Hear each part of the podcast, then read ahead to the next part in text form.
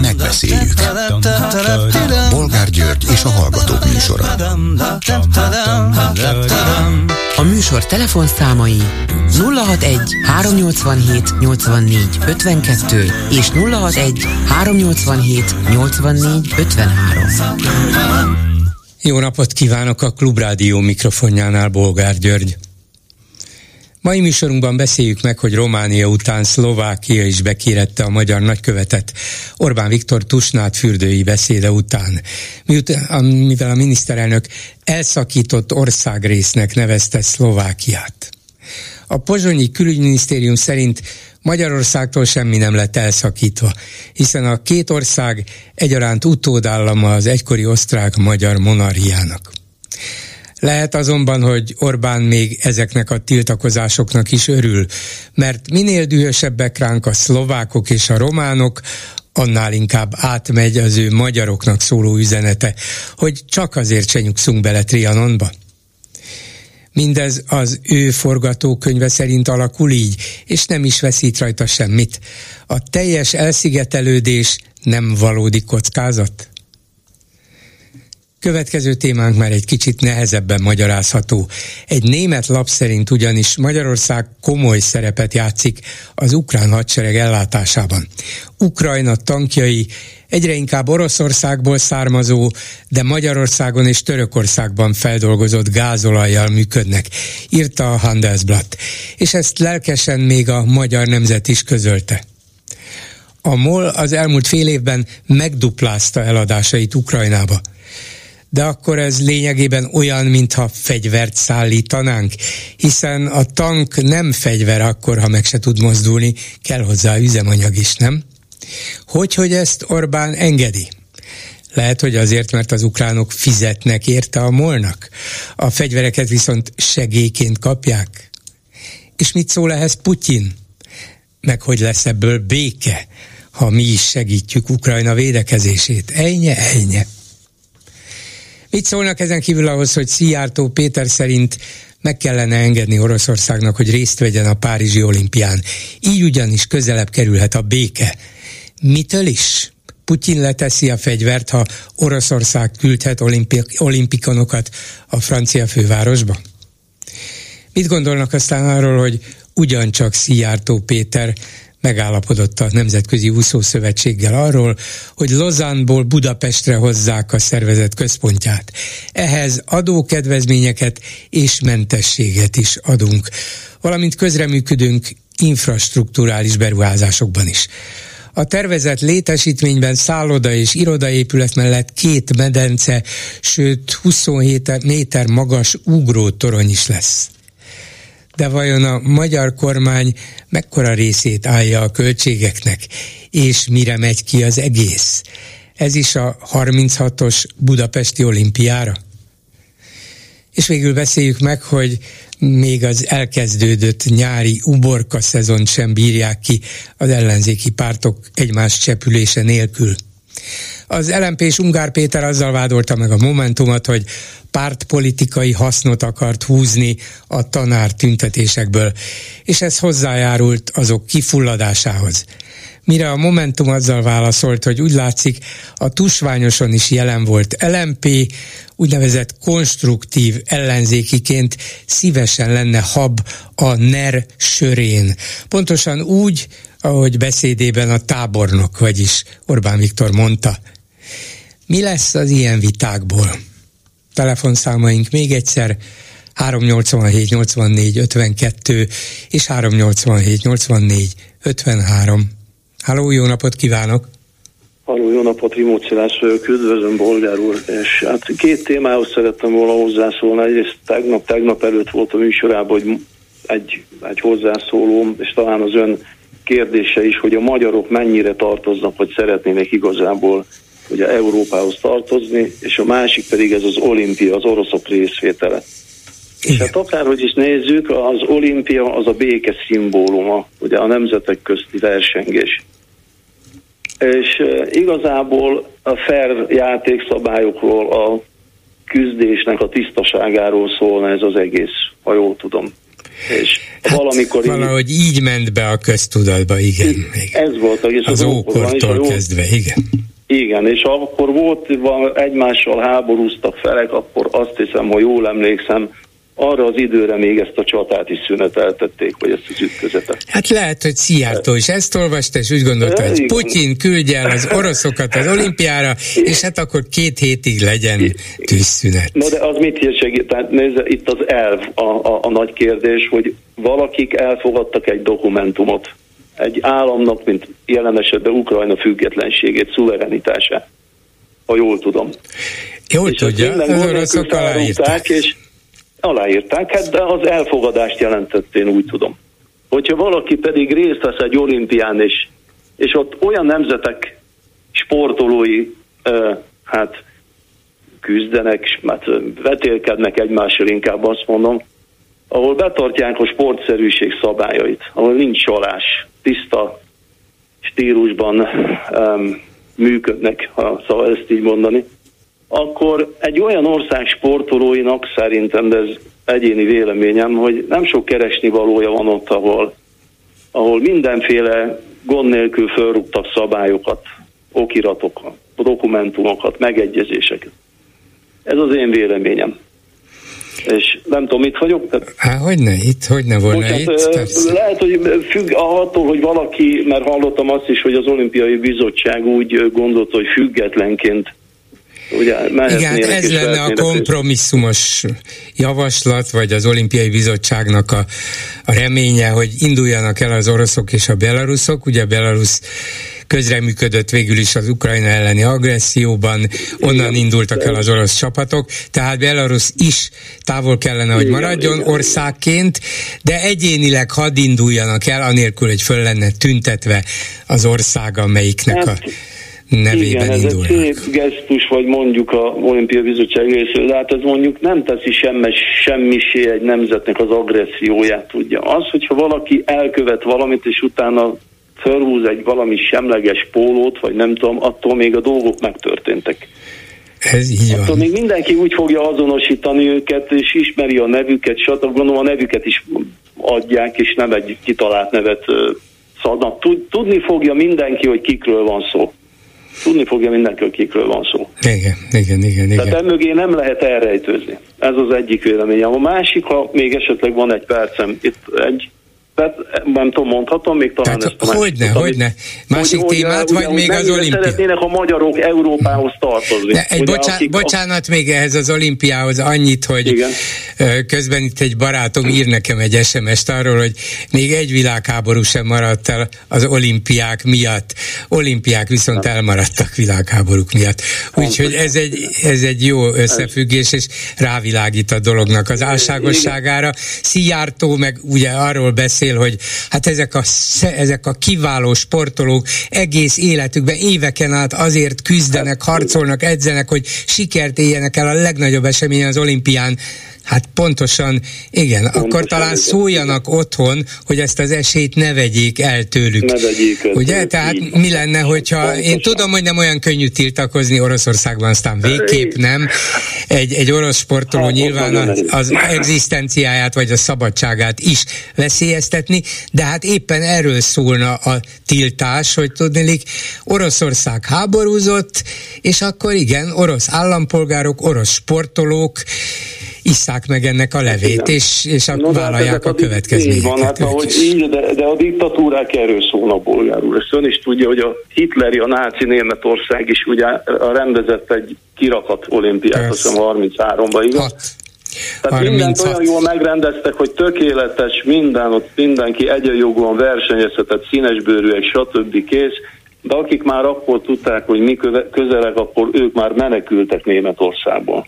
Berlinből. Igen. Mert a világ minden részéről hát volt. Az, az is csak egy kirakat volt a berlini hát, olimpia, utána minden. Így van, így van. És akkor utána mégis megtörtént Persze. a világégés, ami. Tehát ez nem gátolt meg semmit. És ami a másik, ami a magyaroknak ugye az Európai Unióhoz és az Európai Egységhez, a a demokratikus közösséghez való tartozásról csak, mert volt egy, egy, egy új ember, aki mondta, hogy hát a magyaroknak a 90% azért oda akar tartozni. Hát azért ezt erősen kétségbe vonnám, így a választások eredményét is ugye megnézve, és azt, hogy ők a magyar embereknek szerintem a, így nem tudok most százalékot mondani, csak tippelek, hogy teljesen, mit tudom én, 80 százaléka legalább. Lehet, hogy ez most csak egy, egy tényleg egy dolog, amit én mondok, tisztában van, hogy a demokrácia mit jelent, és a nyugat, nyugati világ mit tart követendőnek. Nem tudom ebbe egyetért, vagy talán lehet, hogy most mondtam ezt a 80 százalékot, de ez abszolút nem helytálló. Lehet, hogy 50 sincs. Mert... Nem, nem tudjuk, de az is az is kérdés persze, hogy azt a bizonyos kérdést, amire ilyen válaszok érkeznek, ki tudja milyen százalékban, hogy teszik föl, mert bizonyos kérdésfeltevésekre lehet, hogy 80-90 százalékos igen a válasz, csak, csak ez nem jelenti a 80-90 százalékos elköteleződést Európa mellett. Pontosan ugye ez, hogy mennyire és miért köteleződik el? Az elvek miatt köteleződik el, vagy amit itt hallottam, ön is mondta itt a ugye itt a, a, a ki milyen országrészt csatoltak el, meg mit vettek, és mit tart követ, vagy mit tart példának, vagy, vagy mit tart, hogy mondjam, együttműködésnek, együttműködésnek ennek a, a, a hogy mondjam, a körülöttünk lévő népekkel a szolidaritást, együttműködést, ezt, a, ezt az építő jellegű konszenzust, vagy hogyan mondjam, tudja. Tehát amikor már van egy egység, Ettől, és sokan azt mondják a magyarok, és azt mondták, mert azért ellenségeink az Európai Unió, mert föderációt akar elképzelni, ha jól tudom, igaz? Föderatív hát jelleget. Ez a, ez a mantra, igen. Hogy... De ez a mantra, de ettől ez nem a valóság. Ez nem. És ez, ez a kérdésem, hogy, ugye mi, hogy mit, hogyan vesznek a magyarok föl, hogy a valóság hogy teljes mértékben megvan a nemzetek szuverenitása ebbe az egész közösségbe. Hát illetve csak annyiban egy... nincs meg, amennyiben ezek a nemzetek önként lemondtak szuverenitások egy bizonyos Pont. részéről. De ezt Orbán Viktor ugyanúgy elfogadta, mint bárki más. Igen, igen, és ez a lényeg, amit ön mondott, hogy egy bizonyos részéről mondtak le. Tehát nem mindenről. Így van. Az elvekről, a demokratikus értékekről, az emberi méltóság tiszteletéről szerintem nem mondtak le mert az a legfontosabb. Igen, köszönöm és szépen. Igen, követik, akkor itt, akkor jó, jó lenne. Így van. Köszönöm szépen. Köszönöm viszont hallásra. Köszönöm, hogy meghallgatott viszont. A telefonnál pedig György Zsombor, a Magyar Hang című heti lap főszerkesztője, szervusz. Szervusz, köszöntöm én is a hallgatókat.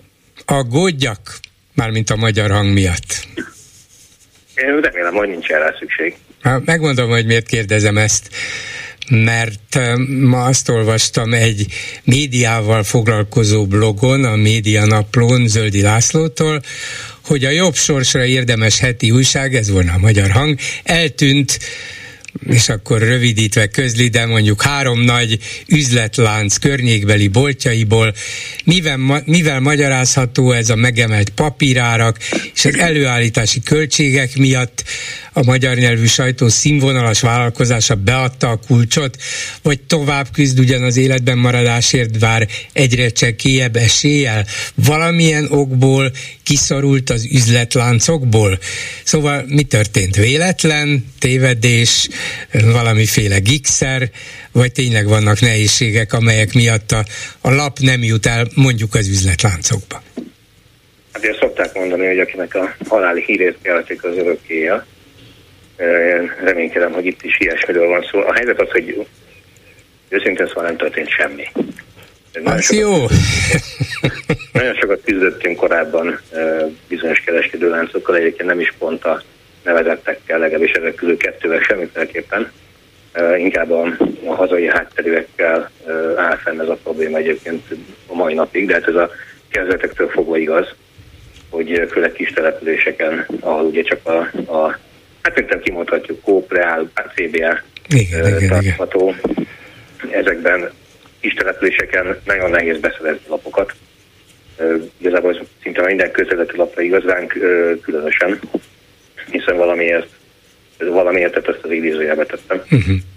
Kicsit van, tehát valamiért nem lehetett, nem lehet a mai napig hozzáférni a magyar hanghoz kis települések többségében, de igazi változás most az elmúlt hetekben, hónapokban nem történt. Tehát szerencsére ezek a nagy láncok, a diszkontláncok ugyanúgy forgalmazzák a, a lapot, mint eddig. Ami egy valós jelenség, amit megszenvedünk, hogy hát rendszeresen hátrapakolják az újságot. Nem feltétlenül a bolt, sőt, én nem, egyáltalán nem azt mondom, hogy maga a bolt lenne felelős, ezt több helyen egyébként már szóval is tettem, és mindig ugyanazt a választ kaptuk, hogy higgyük el, nem ők csinálják, hanem hát vannak bizonyos komandók, akik ugye ezzel, ezzel szórakoznak, hogy ebben élik, vagy lelik örömüket, hogy a számokra nem szimpatikus újságokat legyen az a magyar hang, vagy más közületi lap, azt a nagy búvárlapok, vagy éppen a, a propagandalapok mögé pakolják, úgyhogy mindig szoktuk kérni egyébként az olvasóinkat, szimpatizánsékat, hogyha ilyet tapasztalnak, akkor, akkor tegyék a helyére, csak azt sem mondjuk, hogy másfélét tegyék, Isten ments, csak tegyék normálisan a helyére a, mhm. a alapot. Tényleg azt válaszolják ezek az üzletláncok, illetve azoknak a illetékes felelősei, hogy nem ők rakják hátra, nem ők dugják el, hanem az üzletekben felfelbukkanak rendszeresen emberek, akik, akik mintha a dolgukat végeznék, azt mondják magyar hang hátra, élet és irodalom hátra, népszava eldugva. Igen, Így? Igen. E, komolyan? Igen. Igen, igen. Mi csak azt sem akármi. gondoljuk, hogy ez most nagyon szervezett akció lenne, én nem, nem tudnék ilyenre bizonyítékot hozni. Bőven vannak olyan aktív emberek, akik azt gondolják, hogy ezzel sokat tesznek a, az a érdekében, hogy a, a másokkal kiszúrnak, vagy másokat ellehetetlenítenek. Tudjuk, hogy ők ilyen uh, játékot játszanak, amiben nem verseny van, hanem a másiknak a, a, a vesztét, a pusztulását, megszűnését akarják. Ezt azt hiszem ahogy a klubrádió esetében, ugye mi esetünkben is nem egyszer a tudomásunkra hozták már. Nyilván ez a mentalitás, ez, ez leszivárog a, a társadalomban, és a társadalomban, és hát megvannak erre a megfelelő önjelölt aktivisták, akik ugye ezt a munkát el is végzik. Ez igaz. De ez a kezdetektől így van, és és nyilván más lapok is megszenvedik ezt. És hát lehet, hogy ezek az emberek már át is érzik, és azt mondják magukban, amikor bemennek az üzletbe, hogy hát látni se bírom, és akkor arrébb rakják, hogy ne lássák. Na jó. Igen, és akkor gondolják, hogy ez egy vitarendezés, hogyha másokat eltüntetjük, akkor nem, nem kell vitázni onnantól kezdve. Igen, szóval akkor ez nyilván egy véletlen volt, hogy, hogy a blogíró nem találta a környékbeli három különféle üzletben, lehet, hogy valamilyen kiszállítási probléma, de nincs baj a magyar hanggal, éltek. Legyünk optimisták, elfogyott esetleg. Elfogy... Ah, lehet, lehet. Valami olyasmi jelent meg, ami miatt azonnal azonnal nem akarta látni valaki, még az is lehet, hogy fölvásárolták, mert valami nagyon nem tetszett. Na mindegy, bár ez lenne. volt példa, igen? elnézést, ezt szabadba vágok, a jásságban volt erre példa, hogy csúnya dolgokat írtunk Pócs Jánostól, és megtudtuk a környező informátoroktól, hogy oda hajnalban felvásároltatta a környező településeken az összes újságot. Úgyhogy tulajdonképpen ez is egy marketing eszköz a maga módján, bár nem számítottunk rá, hogy éppen tőle kapunk ilyen segítséget. Hát ezért tényleg elképesztő. Na mindegy, de legalább ezek szerint még van valami hatása, vagy vélt hatása, feltételezett hatása a sajtónak, és, és valaki úgy gondolhatja, hogy na, jobb azért ezt eltüntetni az olvasók szem előtt. Elől. Még mindig egy pillanatra a lapnál maradva, és ez a mostani életetek, ez, ez hány életre elég? Szóval látod előre, hogy körülbelül meddig tud anyagilag stabilan maradni a magyar hang? Milyenek a trendek, milyenek a milyenek az olvasói reakciók, szóval van még ebben a belátható ideig erő? Hogy nem, én azt mondom, hogy, hogy most optimisták vagyunk, a, aminek egyébként a háttérben rengeteg munka van. Ugye a magyar hangot ugye heti lapként említette is, meg általában heti lapként gondolnak rá, de hát így most 2023-ban már nagyon-nagyon sok lábon kell állni a minden szerkesztőségnek, tehát nem engedhetjük meg magunknak azt a luxust, amit akár 10 vagy 15 évvel ezelőtt még igen, vagy mondjuk egy újságíró alapvetően újságot írt, és az volt a munkája, hogy a nyomtatott labba elkészítse napról napra, vagy hétről hétre a cikkeit. De meg annyi mást is kell csinálni, mi mindent, hát ilyen hírportált üzemeltetünk, az már a kezdetektől így van, de most erőteljesen fejlesztjük a, a YouTube csatornánkat is. A Könyvkiadás, ugye van, van egy nagy sikerű könyvetek, még talán pénzt is lehet vele keresni. Ez megtekintés volt a YouTube csatornánkon, és hát a könyv, amit az így van, most már három könyvet is kiadtunk az elmúlt időszakban. Ebből az egyik ugye a, a Stefano Bottoni, a Hatalom megszállatja című könyv, hogy abszolút sikertörténet lesz, vezette a listákat a, a nagy kiadóknál, tehát a könyvkereskedéseknél. folyamatosan csinálni kell, menni kell előre, rendezvényeket kell szervezni, kapcsolatban kell állni az olvasókkal, nézőkkel, és hát küzdelmes, kőkemény munka ez, pontosan tudjátok és látjátok, és nem a meggazdagodás és a, a jólétnek az útját, ilyen ugye a bölcsész sors ma Magyarországon, de, de azért mi optimisták vagyunk, tehát muszáj, mert különben nem lenne elkesedés, akkor, akkor, akkor nem működne a dolog. Na jól van, akkor ennyiben megnyugtattál. Azért, ha már beszélünk, akkor akkor kíváncsi vagyok arra, hogy neked mi volt a benyomásod erről a tusványosi néhány napról, és hát elsősorban a miniszterelnök beszédéről, amiben nem volt bomba, nem robban, de azért hát kisebb-nagyobb aknák itt-ott felrobbantak a szomszédban, Szlovákiában, Romániában, meg mások is úgy látják itt a környéken, például a Dipresszében látom, hogy Magyarország teljesen elszigetelődött, hát vagy igen, vagy nem, minden esetre nyilván nem. Nagyon szereztünk új barátokat, a régi barátok meg éppen Spanyolországban szerepeltek le. A szélső jobboldali Vox párt. Na, de Orbán Viktorról és beszédéről mi volt a benyomásod, merre felé tart ő? Én hosszú éveken át ö, ö, a helyszínről követhettem az ő beszédét, én nagyon szeretem Kusnáda járni egyébként, a, már csak úgy a környezet miatt is, mert az elmúlt években ez nem adatott meg most is csak a távolból tudtam követni, és hát meg kell mondjam, hogy bosszankodtunk mindannyian, ez nem annyira meglepő talán, de hogy leginkább ami mi fennakadtunk sok minden más mellett, ez a, a Kínával kapcsolatban elhangzottak. Tehát, hogy miközben Orbán Viktor és a csapata egyetlen lehetőséget sem szavaztál, hogy a, a szomszédainkat, vagy a nyugati szövetségeseinket, az Európai Uniót bírálja, és akár nem csak politikai, hanem hanem, hanem ideológiai alapon is támadást intézen ezen országok ellen. A közben ugye Kínával kapcsolatban, ami hát mondjuk úgy, hogy nem a demokráciák legtökéletesebbike, egyetlen kritikus megjegyzése engedjen meg magának, azért az egészen elképesztő. Mondhatnánk erre azt persze, hogy az Európai Uniónak részei vagyunk, és akkor belülről lehet jobban bírálni, de hát az Egyesült Államokat is mióta a demokrata vezetés alatt épp olyan keményen, vagy még keményebben bírálja, hogy most is ez megtörtént. Tehát az amerikaiakat lehet bírálni, lehet ütni, jogi kérdéseket, emberi jogi kérdéseket is feszegetve, Kínával kapcsolatban pedig nem.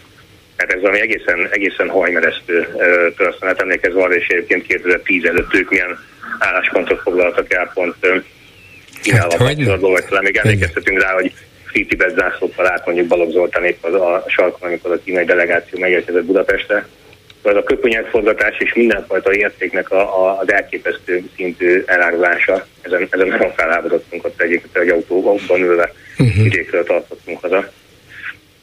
De... Ez az első, de hát a másik teljesen említetted ugye a határon túli magyarságot, illetve a környező országokat. Ők ugye beülnek a nagy fekete autókba és hazajönnek Budapestre. A határon túli magyarok viszont ott maradnak, és hogy ez a fajta hergelés az ő pozíciójukat nem fogja segíteni, a kárpátai magyarságon nem beszélve, az is teljesen egyértelmű.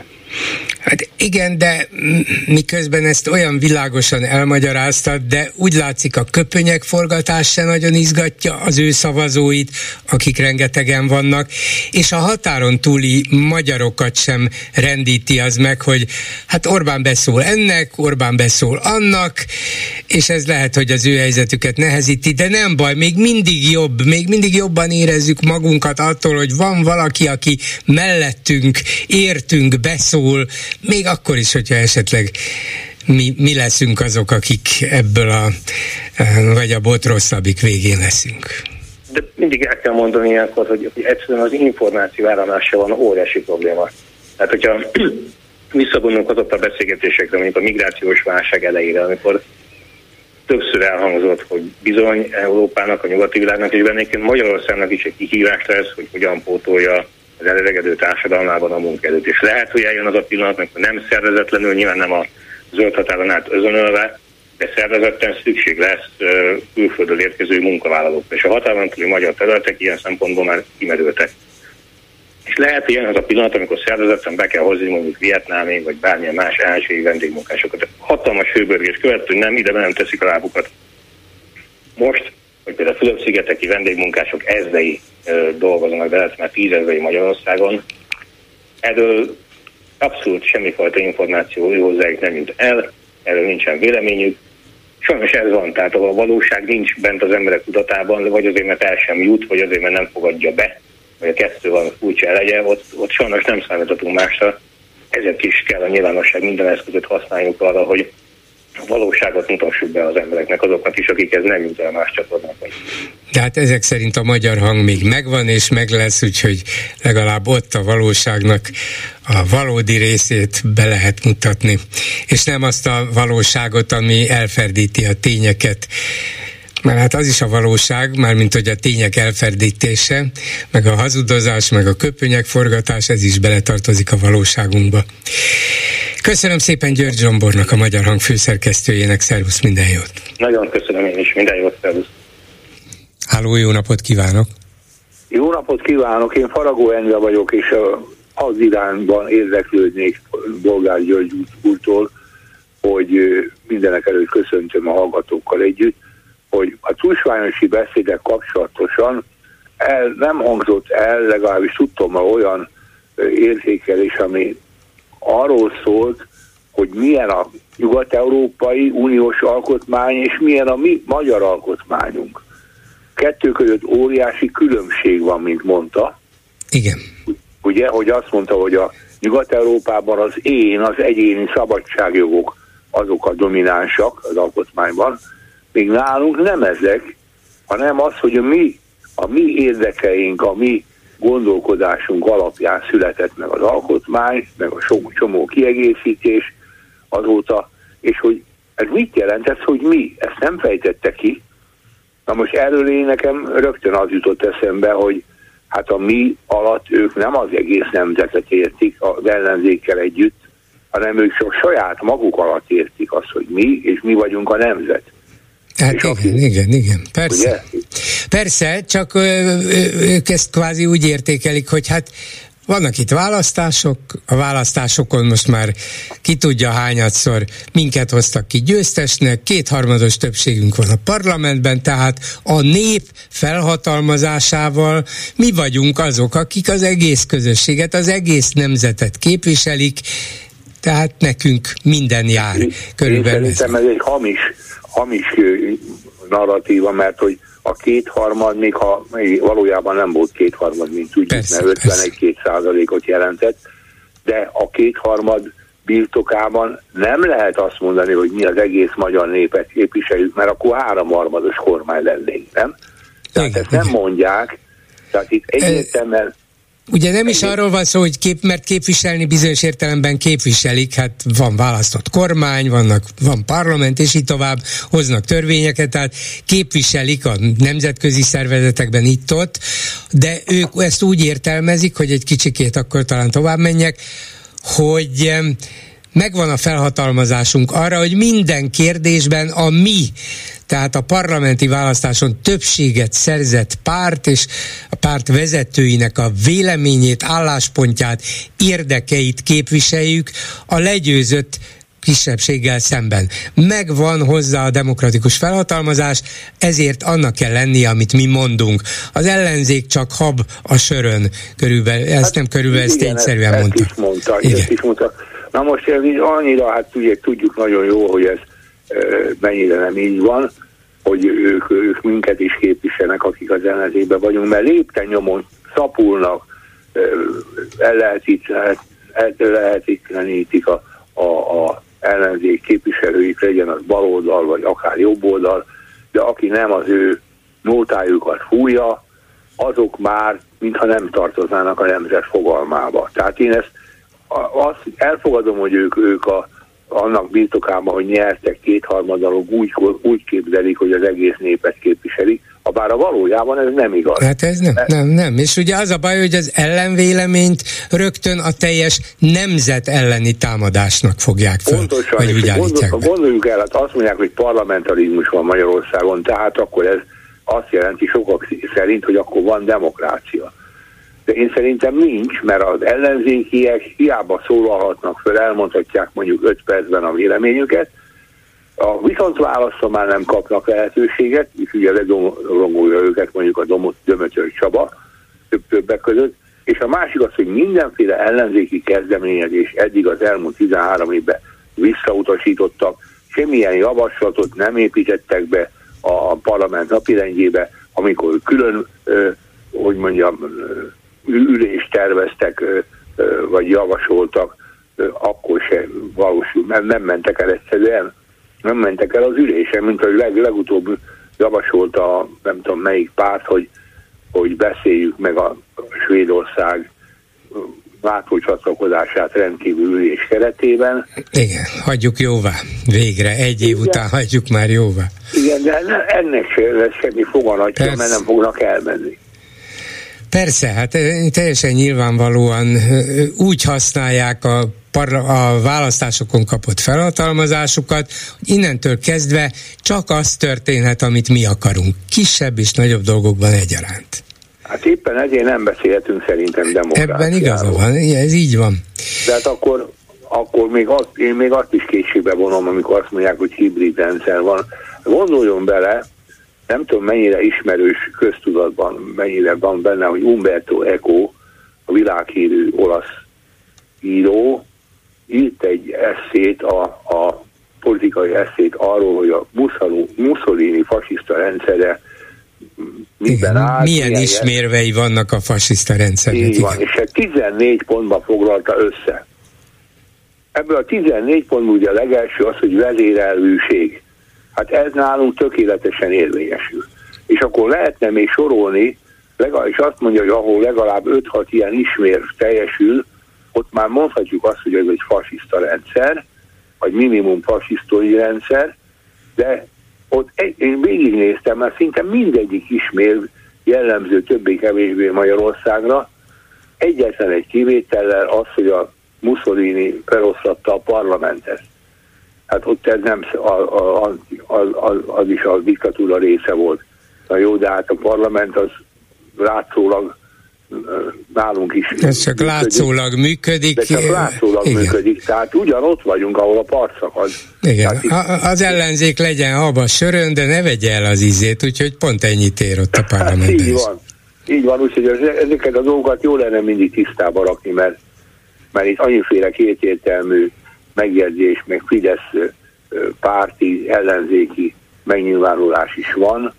Nem akarok neveket mondani a, a politikai megnyilván a véleményt mondók között is, akik a médiában gyakran szerepelnek, van egy pár ilyen, akik kétértelműen beszélnek sokszor, és éppen ezért miután nem egyértelműen ö, ellenzékiek, ezért majdnem minden műsorban behívják őket. Igen, igen. Van ilyen, most ugye nem kell neveket persze, mondanom. Persze, Ezt a hib- hibrid jelzőt én is félrevezetőnek tartom, mert lehet, hogy leíró szempontból stimmel, hiszen megvannak a demokrácia intézményei még, csak kiüresítve, tartalom nélkül, és így tovább.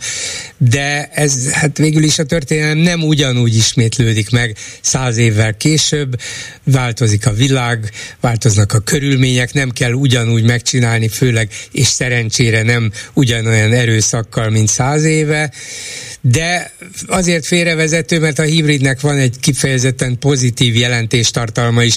Gondoljunk csak mondjuk a hibrid autókra, az egy átmenet valami jobb felé, valami korszerűbb, valami tisztább, valami környezetbarátabb felé. Hát ez olyan ez a hibrid rendszer, hát akkor biztos jobb lesz, mint ez az egyébként agyon szidott demokrácia. Úgyhogy én se tartom igazán szerencsésnek, ennél egyértelműbben kellene a társadalomtudósoknak fogalmazniuk. Hát, hogy Ormos Mária volt, tört, nem volt, hát történész, aki most már elhunyt, fogalmazta úgy, hogy a történelem gyakran ismétli önmagát, de nem mindig ugyanúgy. Ez hozzátette ezt a kitételt. Igen. És ez, ez valóban így van. Szerintem. És rajtunk múlik, hogy felfedezzük-e, hogy a lényegi vonások mennyiben hasonlítanak a korábbi példára, mennyiben igen, igen, viszik igen. át lényegileg ugyanazt, miközben néhány formális elemben esetleg különböznek tőle. Köszönöm igen. szépen! Én is Minden jót viszont hallásra! Minden jót viszont hallásra! A telefonnál pedig Dénes Ferenc sportközgazdász. Jó napot kívánok! Jó napot kívánok! Megint valami érdekes sporttal kapcsolatos esemény történt, és ilyenkor mindig szeretnék egy szakértővel beszélni, aki többet lát nálam és többet tud nálam, úgyhogy a következtetései is nyilván megalapozottabbak, mint az enyém. Én ugyanis abból, hogy hogy az World Aquatics, szóval ez a vizes sportokat tömörítő nemzetközi szövetség, régebben nemzetközi úszó szövetségnek mondtuk, megtartotta a kongresszusát a Japánban éppen most rendezett világbajnokságon, és ebből az alkalomból az újjáválasztott kuvaiti elnök bemutatta a szervezet új központját, amit Budapesten fognak felépíteni, és közölte, hogy Lozánból ide költöztetik át ezt a szövetséget, aminek nagyon lehet örülni, hát fantasztikus, hogyha Budapest valamilyen komoly nemzetközi szervezetnek a központja lesz, Nekem meg, hát biztos a rossz májam miatt az jutott eszembe, hogy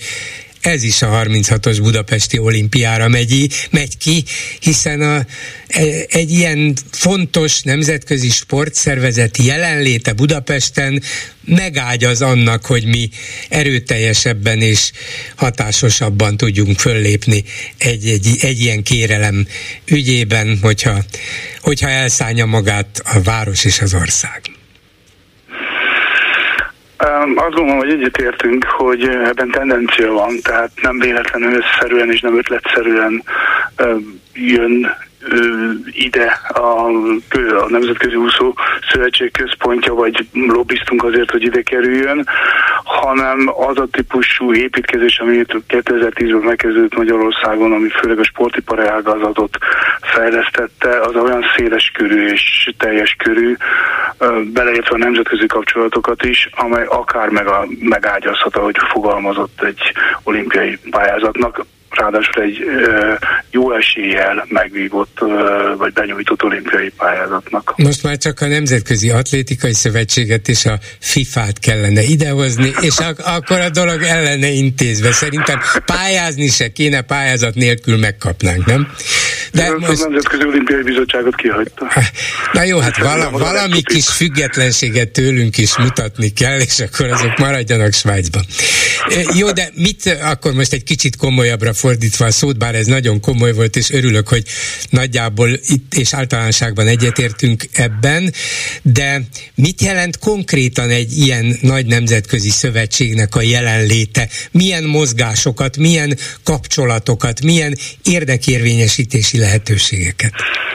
Ez elsősorban presztist jelent, tehát azért az azt mutatja, hogy egy, ilyen, egy ekkora szövetség azt gondolja, hogy a világon a legjobb helye az ő székhelyének, a headquarternek Budapesten van, az mindenképpen megemeli nem csak a várost, hanem az ország sportját, és hát nem beszélve ugye a magyar úszó sportról.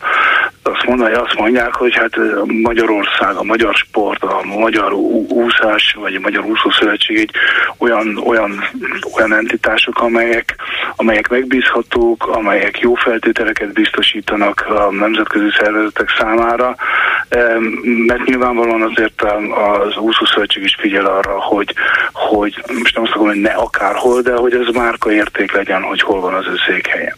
Egyébként meg azt gondolom, hogy Budapest kiváló helyet fog biztosítani a, a szövetségnek. Érdekérvényesítés ez vegyes dolog, mert hát azért az elmúlt években mi nagyon eredményesek voltunk a Nemzetközi Úszószövetség lobby tevékenységében, hiszen ugye a miniszter úr a mai beszédében, vagy tegnapi beszédében, amikor jelen volt ugye a világbajnokságon és a kongresszuson. Nem, mint Szijjártó Péter. Szijjártó Péter, igen, igen. Bocsánat, igen, igen, bocsánat.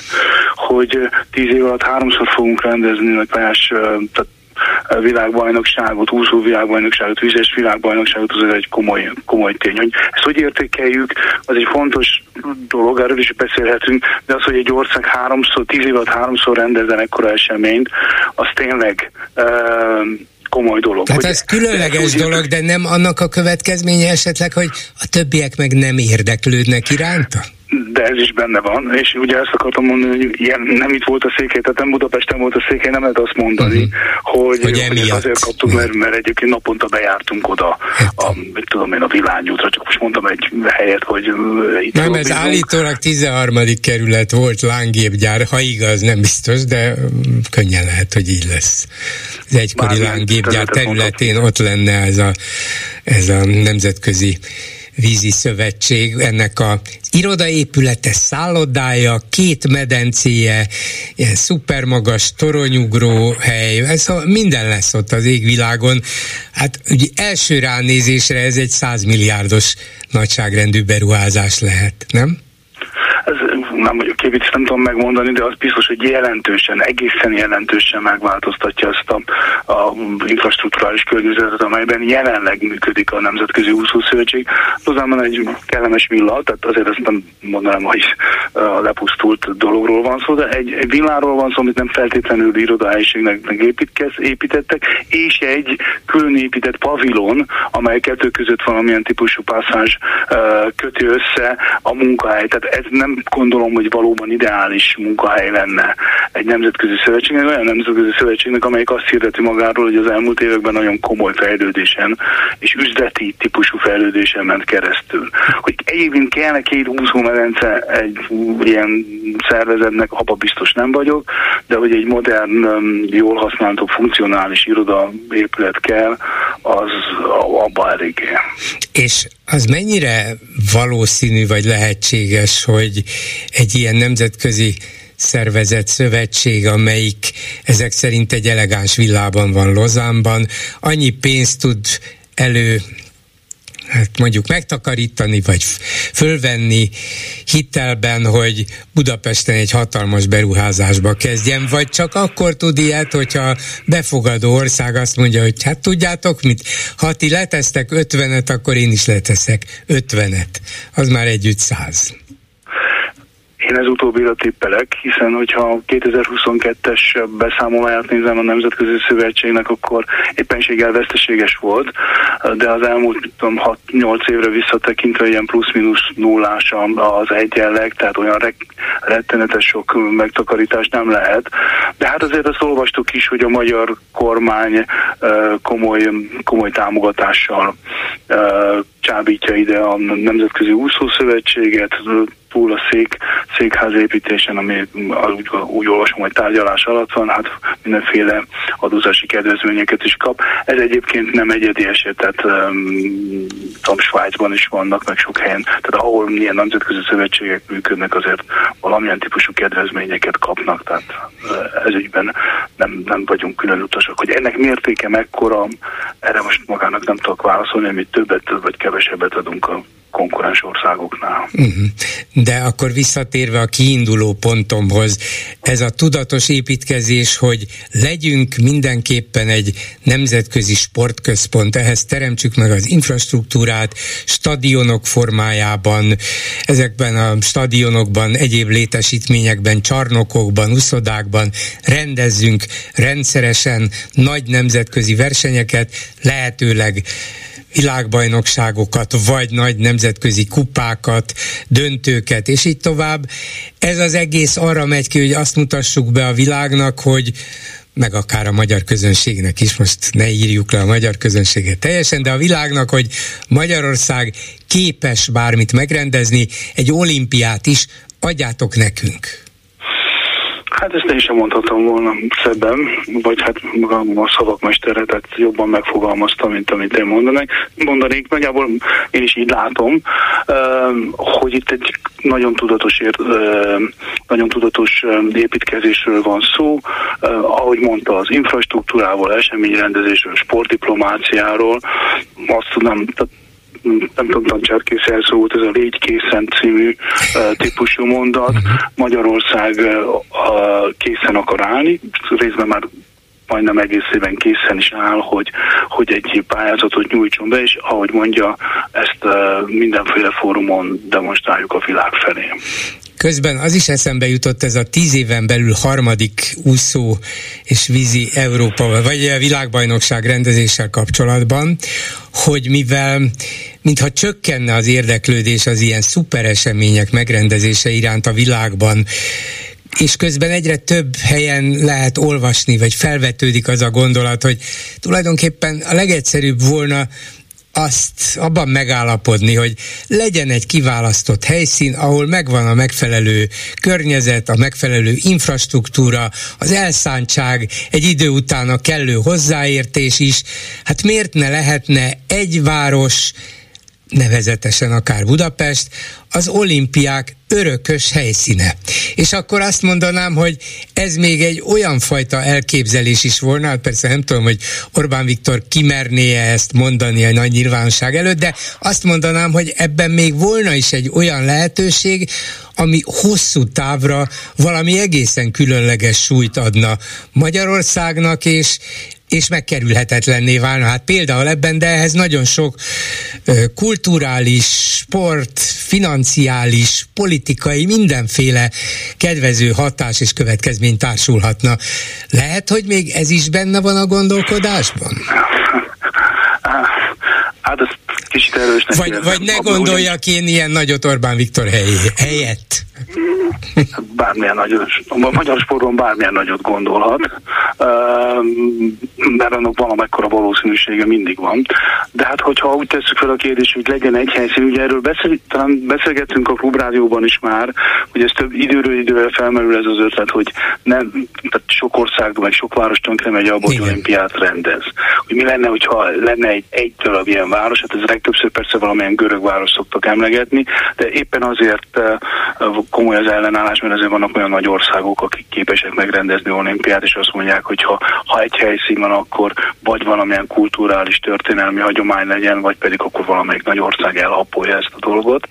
Uh, és hát én azt gondolom, hogy más országok is könnyen be, nagyon gyorsan bejelentkeznének, és nem csak, nem csak Amerikára kell gondolni, hanem mondjuk Kazaksztánra, um, mert hogy ott is szívesen rendeznek bármilyen sportversenyt. Tehát, hogyha az a tét, hogy egy város legyen mondjuk a következő 40 évben, vagy a következő 50 évben az olimpiák helyszíne, akkor nem csak, a Magyar, nem csak Magyarország és nem csak Budapest futna ezen a versenyen, mások is, és az egy másik verseny lenne, nem feltétlenül ö, adnák oda kapásból csak nekünk, de akár a versenyben is lehetünk, ha már ezzel eljátszunk ezzel a gondolattal. Na jó, hát ezt a nagy víziómat akkor ingyen felajánlom Orbán Viktornak, de visszatérek a, a valósághoz, vagy legalábbis annak a felmérhető esetleges következményeihez. Az, hogy ide költözik ez a Nemzetközi Úszószövetség, vagy Vízi Szövetség, ez um, végül is a, a magyar költségvetési kiadásokat, sportra fordított összegeket a következő években mennyire fogja mm, hát legalábbis lekötni, vagy legalább részben lekötni. Tudjuk, hogy most elég sok problémával küzdik a költségvetés is, nyilván még a sportkiadások is, és ha neki látnak itt Lozánban, hogy hát gyerünk, költözünk el Svájcból minél hamarabb, akkor lehet, hogy itt azonnal egy-két éven belül bele kell tenni a súlyos 10 milliárdokat? Mondom, amit én olvasok erről, arról van szó, hogy jelenleg tárgyalás alatt folyik, hogy pontosan milyen típusú épület legyen ez a székhely. Nyilván ennek az alapítási, építési költségeinek és annak megosztásában is folyik a, a beszélgetés, magyarán, hogy a magyar kormány mekkora támogatást nyújtson ehhez. Minden más támogatás inkább a nem azt mondom, hogy elmaradt bevétel, tehát nem közvetlen kiadást jelent, hanem elmaradt bevételt jelent. Tehát az adókedvezmények azt mondhatják, hogy kisebb adót fizetnek be, mint időzőben normálisan. Um, üzletmenetben ez be kellene folynia. És azt, azt utána néztem annak, hogy azért mekkora nagyságrendű pénzmozgásról lehet szó. Most az építésen kívül azért azt, azt látom, hogy 44-45 állandó alkalmazottja van a szervezetnek jelenleg. Most nyilván azért vannak um, rengeteg megbeszélés van, ide utaznak emberek, um, költenek pénzt, tehát azért itt um, maga a gazdasági hatás, amikor már itt fog működni a szervezet, akkor nem, azért ez nem lesz olyan óriás nagyságrend, tehát ez egy 10 milliárdos nagyságrendekről beszélünk, amely még egyszer mondom, főleg közvetett gazdasági hatást jelent, és elsősorban Budapestnek, nem feltétlenül a kormányzatnak, vagy nem az egész országnak. Tehát ezért is kezdtem a beszélgetésünk elején, hogy ez főleg egy nagyon komoly presztízs, kulturális presztízs, sportpresztízs, országpresztízs megvalósulása. Nem gondolom, hogy nagyon-nagyon, tehát a gazdasági hatásokat ennél jóval kisebbnek gondolom. Uh-huh. És valamiféle politikai nemzetközi politikai hatása jó, hát nem ettől függ a világbéke, meg az ukrajnai háború befejezése sem, de azért a sportdiplomáciában mindig vannak egyrészt lehetőségek, másrészt váratlan problémák és, és akadályok, hogy na most éppen melyik országot ne engedjük indulni. Szóval ezekben való részvétel az, vagy az ezekben való részvételt vagy kimaradást a helyszín mennyire befolyásolja? Ha úgy fogalmazunk, hogy ez a, a magyar uh, soft power része, tehát azt mondani, hogy Magyarországról egy kedvező képet kialakítani egy olyan helyzetben, amikor uh, direkt és közvetlen politikai támadások érik a kormányzatot, ebben egy, egy ilyen típusú bejelentés az biztos, hogy segít. Ha erről beszélünk, hogy ennek egyébként bármilyen módon csatlakozva az ön gondolatához, hogy világpolitikai formával lenne, azt nem hiszem. De az abból a szempontból, hogy ilyen apró épp építőkő abban, hogy Magyarország egy kedvező képet alakítson magáról. Uh-huh. Ki ebben igen. Hát akkor jöjjön a FIFA, akkor már talán a világ na- legnagyobb dolgaiba is beleszólhatunk. Kö- hiszem, igen. Köszönöm szépen Dénes Ferenc sportközgazdásznak. Viszont hallásra. Viszont hallásra. A hírek után is lesz mit megbeszélni. Akkor röviden arról, hogy mik a ma délutáni témáink. Románia után Szlovákia is bekérette a magyar nagykövetet Orbán Viktor Tusnát fürdői beszéde után, mivel a miniszterelnök elszakított országrésznek nevezte Szlovákiát mi volt a célja ezzel a miniszterelnöknek, tulajdonképpen minden tiltakozás, felháborodás az ő malmára hajtja a vizet, végül is ő a saját szavazóinak, meg a határon kívüli magyaroknak akarja azt üzenni, hogy nem felejtkezünk el Trianonról, és nem mondunk le soha semmiről, legalább szavakban nem. Érzékeltetni akarom velük, mindenkivel, hogy ez a száz évvel ezelőtti döntés milyen igazságtalan volt. Igen, Szlovákiát, a felvidéket elszakították tőlünk, aztán tiltakozhatnak, meg behívathatják a nagykövetet, teljesen mindegy. A másik egy kicsikét bonyolultabb ügy, egy német lap azt írta, hogy egyre inkább magyar üzemanyaggal működnek az ukrán tankok.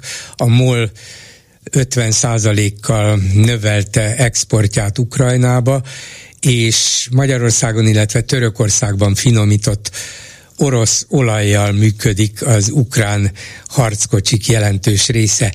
De ha ez valóban így van, akkor ennek vajon mi lehet az oka?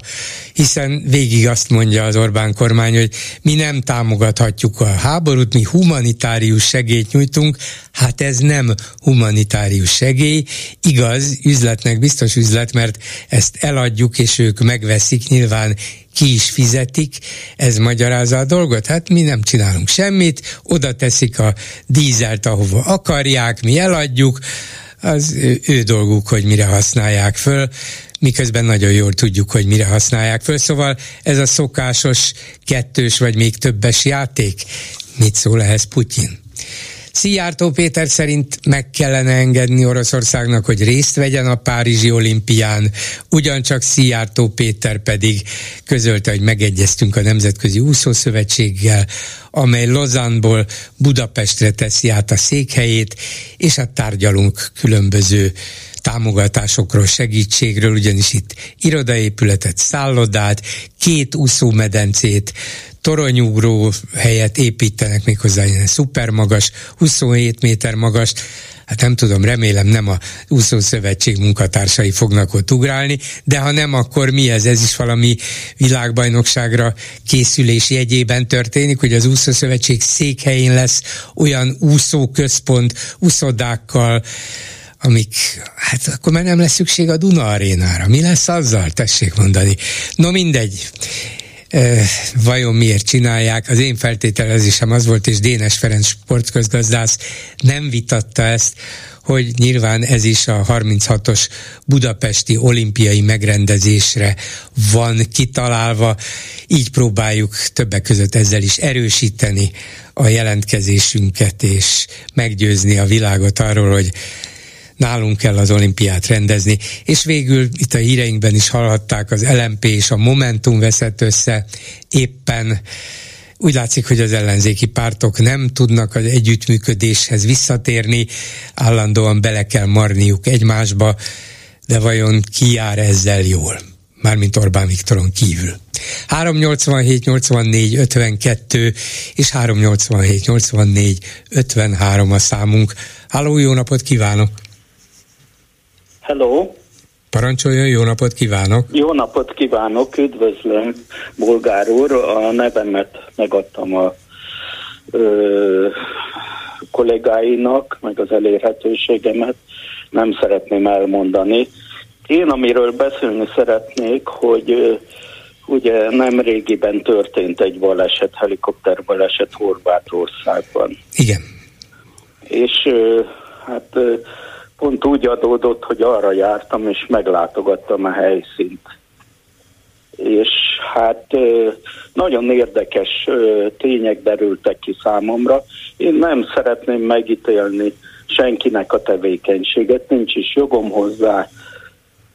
Én csak a tényeket, amit láttam, mint szemtanú elmondanám, hogy lényegében ott a kanyon azon a részen, ahol repülhetett ez a magyar helikopter ott le, lezáródott drótkötelek segítségével. Tehát egyszerűen lehetetlenség volt úgy ott átrepülni, hogy, hogy megusszák uh-huh. mindenféle ütközés nélkül. És itt három drótkötél van, ami elindul ebben a kanyomban, ami egy gyönyörű szép természeti látványosság, ez egy ö, ö, fensikon alakult ki, ami olyan ö, mondjuk 250-300 méter magas ö, mészkő fensik, és ebben a Csikola nevezető folyó vágott egy kanyont, egy nagyon szűk kanyont. Uh-huh. És egy gyönyörű szép látványosság. Tehát bizonyos mértékig megértem, hogy, hogy mindenki látja, látni akarja ezt a látványosságot. Ha már a Grand Canyonhoz nem jut el, akkor van itt a szomszédban is Horvátországban. Igen, igen, ez egy kicsiben, de lényegében ugyanolyan úgy néz ki, és meredekebb, mint a Grand Canyon. Uh-huh. És itt van egy kötélrendszer, ami összességében 1400 méter hosszú, ami egy tényleg félelmetes látvány felülről, és ez több részből áll. Egy 250, egy 500 méteres és 650 méter hosszú kötélből, aminek, ha lecsúszunk rajta, a sebesség durván olyan 70 km per óra.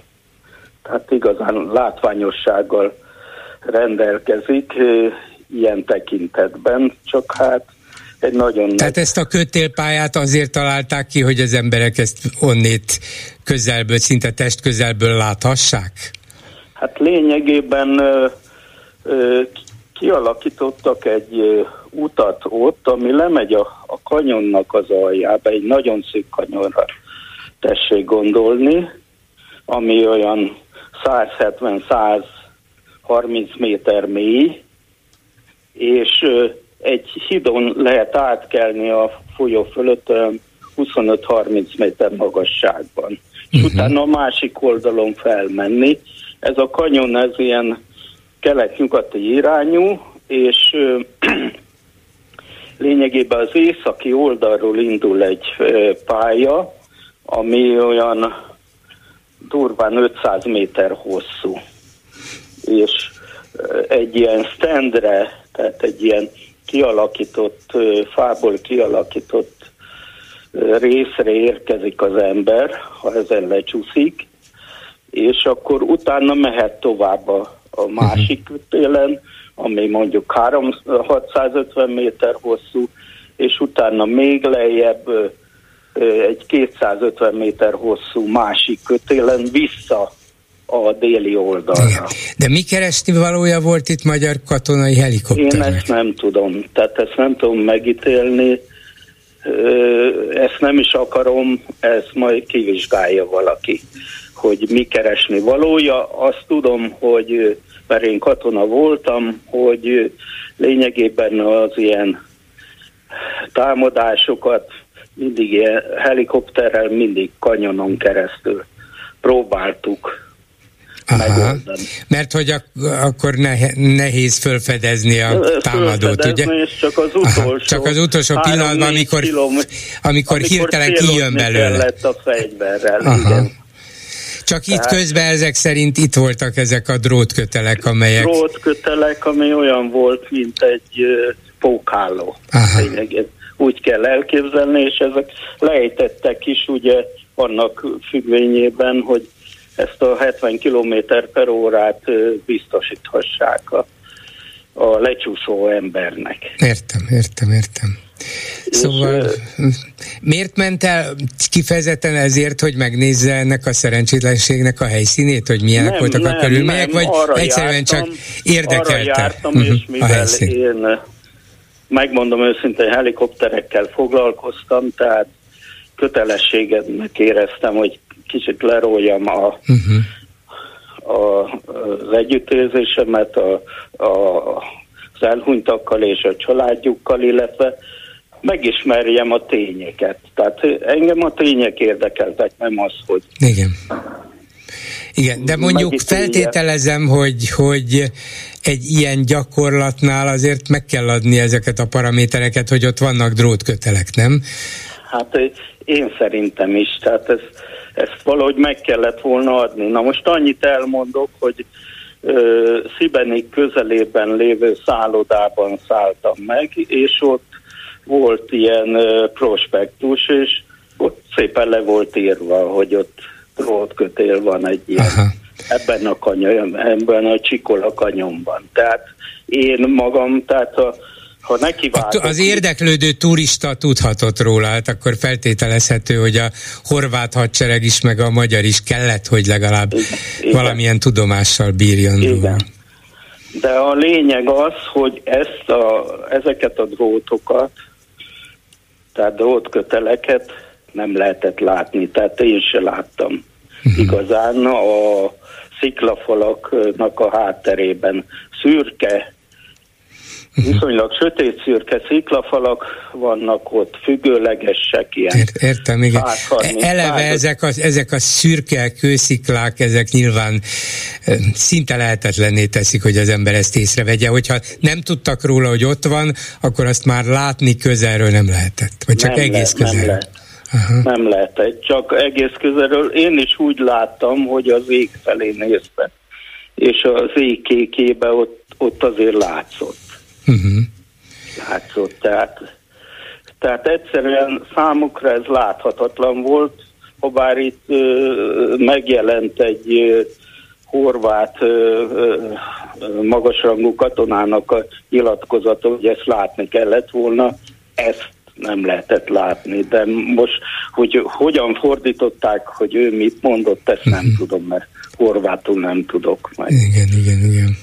Értem, hát szomorú a történet mindenképpen, és, és tudjuk, hogy a hadsereg az nem egy, nem egy olyan foglalkozás, ahol, ahol minden veszély veszélyt ki lehet küszöbölni, még gyakor, még békeidőkben sem, de azért talán nem a horvát hegyekben kellene ilyen szomorú Igen, balesetnek hát történni. Az a helyzet, hogyha ha repülésben minden nagyon jól megy, akkor is benne van azért a veszély. Tehát azt látni kell. Tehát ilyen körülmények között meg az a, az a szűk kanyon, tehát az én, én repültem helikopterrel ilyen szűk kanyonba, de, de azért ott észen kell lenni, meg előtte föl kell nagyon Készülni, igen, igen, igen. Készülni, hogy ott tudja az ember, hogy, hogy mi van. Tehát, de, de nem akarom tehát megmondani, hogy most mi történt ott, mert nem tudom. Meg főleg, hogy én... mi nem történt, esetleg mulasztotta valaki, de, de ezek szerint a, ha csak azt látja, amit ott turistaként láthatott, akkor, akkor azt mondja, hogy azt már ott a helikopteres pilóta nem láthatta, hogyha ha nem tudott a kötelekről, akkor ott már későn vehette csak észre. És még azt hozzátenném, hogy helikopter ugye jobban rezeg, mint a merev szárnyú, tehát a rendes repülőgépek, tehát rezeg, és egyszerűen a ilyen kis tárgyak ilyen szürkévé válnak, tehát elveszti a kontúrját egy ilyen kötél is, tehát egyszerűen, egyszerűen láthatatlanná válik. Na most én személy szerint, tehát én, én, ez csak az én véleményem, tehát az én álláspontom, hogyha ilyen kötelet kifeszítenék ilyen játék céljából, azt lefesteném piros, fehér, piros, uh-huh. fehér, különböző, hogy, hogy, hogy látni lehessen. hogy, hogy elrontaná annak a völgynek a képét, vagy akkor nem kellene ilyet játszani, mert most 50-100 euróért ott lecsúszott valaki, de ez a gép ugye három embert vitt, meg 5,25 milliárd forintba került. Tehát. Hát igen, akkor nem itt kellett volna talán gyakorlatozni. Sajnos. Gyakorlatozni, vagy nem tudom, hogy pontosan hogyan történt, tehát én ezt nem is akarok megítélni, csak ennyit el szerettem volna mondani a személyzet védelmében, illetve a, a tényeket, tehát igen, amit igen. én láttam, mint szemtanú. Köszönöm szépen, minden jót kívánok, viszont hallásra. Minden jót, viszont hallásra. A vonalban Hegedűs Dániel külpolitikai szakértő, a German Marshall Fund elemzője Németországból. Jó napot kívánok! Jó napot kívánok, üdvözlöm a hallgatókat! És Orbán Viktor tusványosi beszédéről szeretném kérdezni, ami kiváltott már is nemzetközi visszhangot, két nagykövetet a szomszédban bekérettek a külügyminisztériumba, Bukarestben, illetve Pozsonyban. A környékbeli sajtó is arra figyelmeztet a beszéd olvastán és a reakciók láttán, hogy Magyarország egyre inkább elszigetelődik, még itt a szűkebb térségünkben is. Nekem meg az a kiinduló pontom, hogy hát persze bizonyos értelemben elszigetelődünk, de Orbán tudatosan játszik rá erre, mert annyira nem tud az ország elszigetelődni, hogy egyedül maradjon, viszont belpolitikai okokból, meg talán a határon túli magyar közösségekben is egy-egy ilyen ki- és beszólás, mint amit megengedett magának, kifejezetten jól jön neki, mindenki úgy érezheti, vagy legalábbis a hívei, hogy na, egy ember van, aki megmeri ezeknek mondani, és az Orbán Viktor.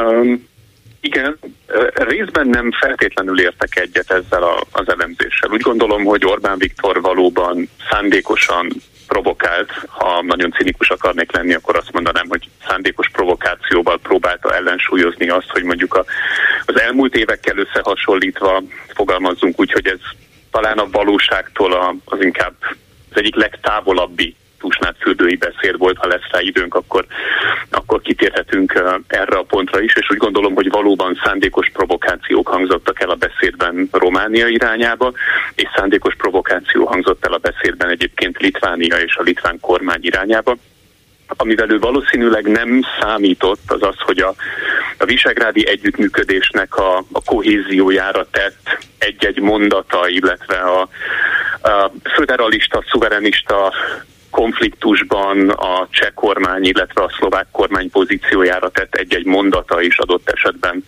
uh, nagyobb port fog kavarni, mint amire ő számított. Szerintem itt nem szándékos provokációról volt szó, hanem arról, hogy Orbán Viktor nyilván szereti magát ezekben a beszédekben komoly, mély gondolkodónak láttatni olyas valakinek, aki mély elemzést ad a nemzetközi kapcsolatoknak a, az állapotáról, és nyilván tesz megállapításokat. Uh, vélhetően ebben az esetben úgy gondolom, hogy nem számított arra, hogy az az egy hogy a cseh kormány az már adott esetben a föderalista tábort erősíti, Szlovákia pedig billeg, hogy, hogy ezek mondjuk messze menő reakciókat fognak kiváltani adott esetben például Pozsonyban, Prágából még nem tudunk ilyen reakciót. De hát nem bánja ő ezt, hiszen Csehországban egyértelműen és kinyilvánítottan Bábisa volt miniszterelnök az ő nagy barátja, a mostani cseh kormányjal nincs jóban.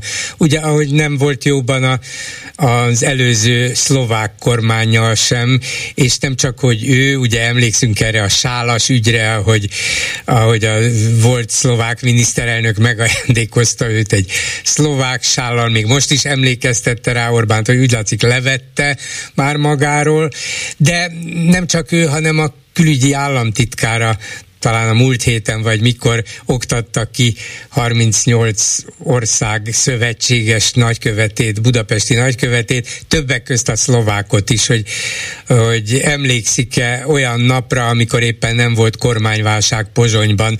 Szóval, ha a külügyi államtitkára ilyesmikre vetemedik, hát akkor Orbánból ez még szabadabban jön elő, még talán azzal is, hogy hogyha éppen tiltakoznak miatta, vagy, vagy valamit visszaszólnak, vagy beívják a nagykövetünket, akkor sincs semmi baj, nem számít. Um, ez részben így van, meg egyetértek önnel abban, hogy itt valóban nem a diplomácia magas iskoláját hát mutatja a magyar külügyminisztérium, illetve a magyar külügyi apparátus az elmúlt években. Azt azonban talán egyrészt nem szabad figyelmen kívül hagyni, hogy a cseh legnagyobb kormányzó párt, az ODS, az annak a, az európai konzervatívok és reformerek pártcsaládnak a tagja, a, együtt egyébként a lengyel jog és igazságosság pártjával, illetve az olasz Fratelli d'Italiával, tehát az olasz testvérekkel, Meloni miniszterelnöknek a pártjával, ami az egyik lehetséges jövőbeli párt családjaként van megjelölve a, a Fidesznek, és nyilván az ODS nem a legnagyobb összetevő ebben a, ebben a konglomerációban, és a csehek maguk sem kifejezetten szimpatizálnak egyébként a magyar kormánynak az orientációjával, de vélhetően akkor, hogyha az elkövetkezendő mondjuk 12-18 hónapban politikai szövetségkötésre töre, ezzel a, vagy hát törekszik a magyar kormány és a magyar kormányzó párt ezzel a pártcsaláddal, akkor nem biztos, hogy okos dolog egyébként provokálni a cseh kormányzópártot, és azt szintén nem szabad elfelejteni, hogy egyébként valóban az Eduard Heger által adott sál az egy, az egy nagyon kedves gesztus volt a magyar miniszterelnök felé, de azt megelőzően egyébként Igor Matovics szlovák miniszterelnökkel jó kapcsolatot ápolt a, a magyar kormány. Ne felejtsük el, hogy a magyar kormány, illetve Szijjártó Péter közben járásával kapott egyébként a koronavírus válság alatt uh, Sputnik vakcinákat uh, Szlovákia.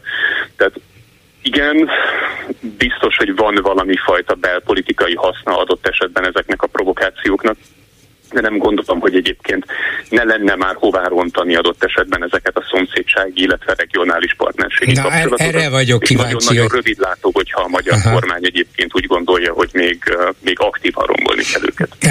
Igen.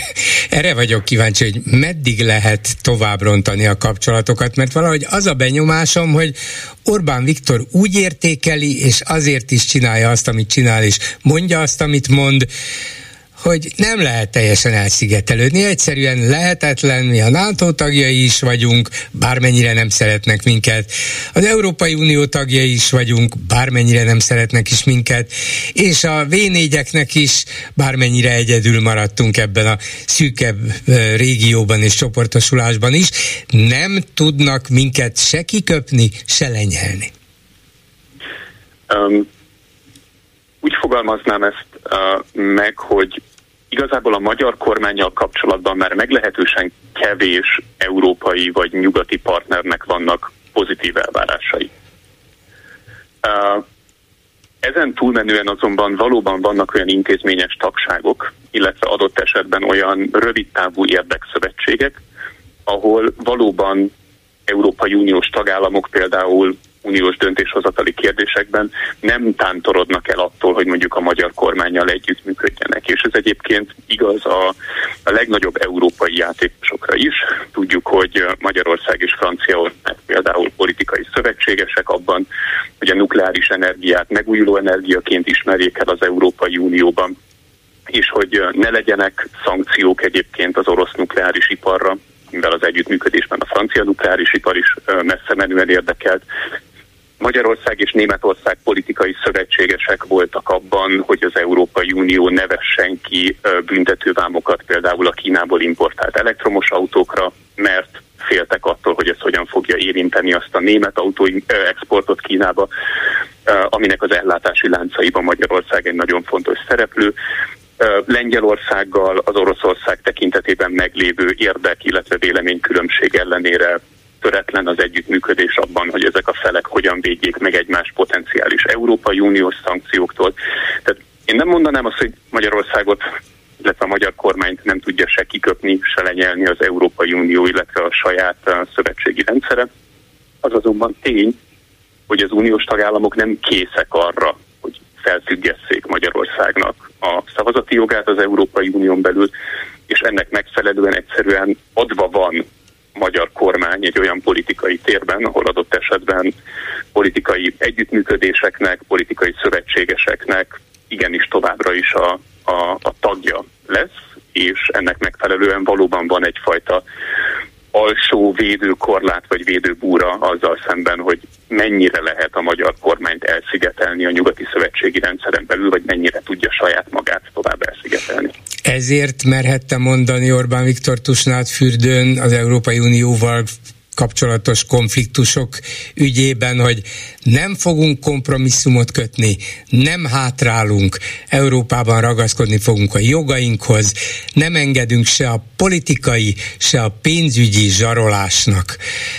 És ez, ez nagyon kemény, ha tetszik, odadobta a kesztyűt eléjük, hogy tessék, na, ehhez mit szóltok?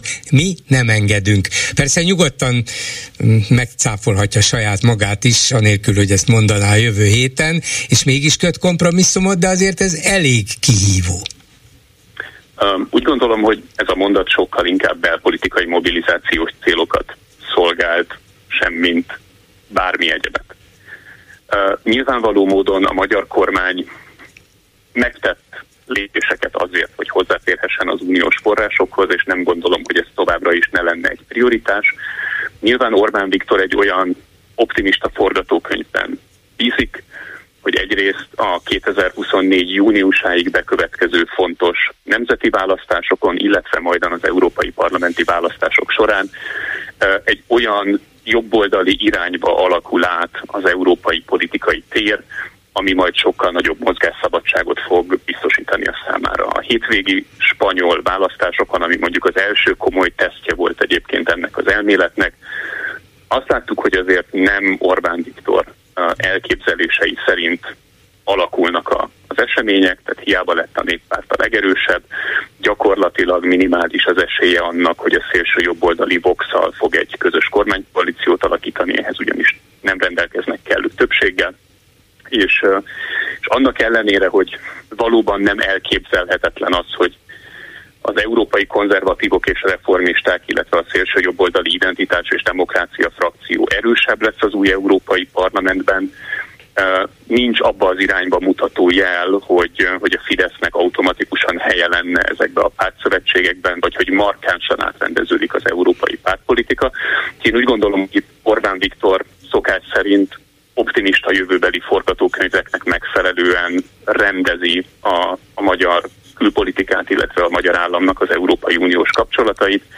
Jelenleg nem azt látjuk, hogy az események alátámasztanák, de tekintettel arra, hogy ez a beszéd amúgy is sok szempontból a fikcióknak a beszéde volt, tehát olyan létező tényekre volt ráhúzva, mint például az, hogy Kína már megelőzi gazdasági teljesítményben az Egyesült Államokat, mindenkinek ajánlom, hogy keressen rá a megfelelő nemzetközi statisztikákra, és akkor látni fogja, hogy a kínai nemzeti össztermék 1,4 milliárdnyi lakosság mellett körülbelül a háromnegyede az amerikainak, vagy hát amit az amerikai gazdaság mint egy 350 millió fővel produkál, tehát hogy mindazok a nagy narratívák, amik egyébként ebben a beszédben megjelentek, azok viszonylag kevés kapcsolódási ponttal bírnak a realitáshoz és talán azt is érdemes kiemelni, hogy miről nem beszélt a miniszterelnök ebben a beszédben, és például nem beszélt arról, hogy Európában egy háború zajlik, ahol van egy agresszor, aki adott esetben biztonságpolitikai fenyegetést jelent az európai államok számára.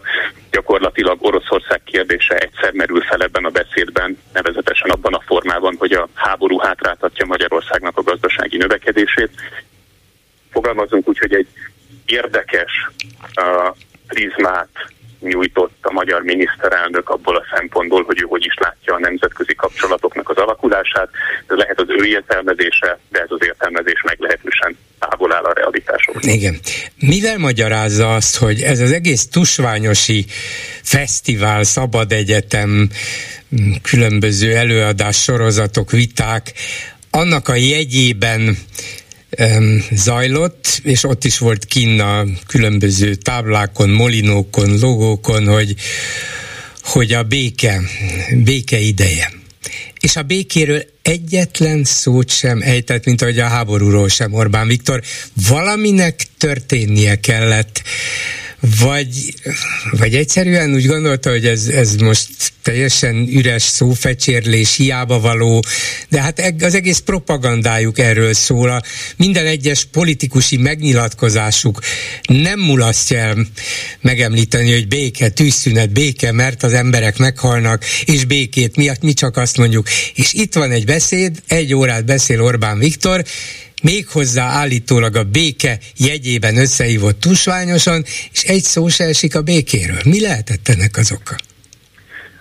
nem rendelkezek ezzel kapcsolatos információkkal. Nem, most csak a találgat, de tudom, egy elemző nem szeret találgatni, de tegnap megkérdeztem ugye egy közismerten Fidesz narratívát ismétlő hát mondjuk így közszereplőd Deák Dánielt, ő is elemző 21. század intézet, ott is volt, különböző mm, eseményeket moderált is, és ő azt mondta, hogy lehet, hogy valami olyan információhoz jutott a miniszterelnök, amit mi még nem tudunk, és ami miatt inkább óvatosságot erőltetett magára, nem akart ezzel foglalkozni, mert hát ha olyan dolgok történnek, amik, amiknek a fényében nem volna helyes, hogyha ő ezt most előhozná.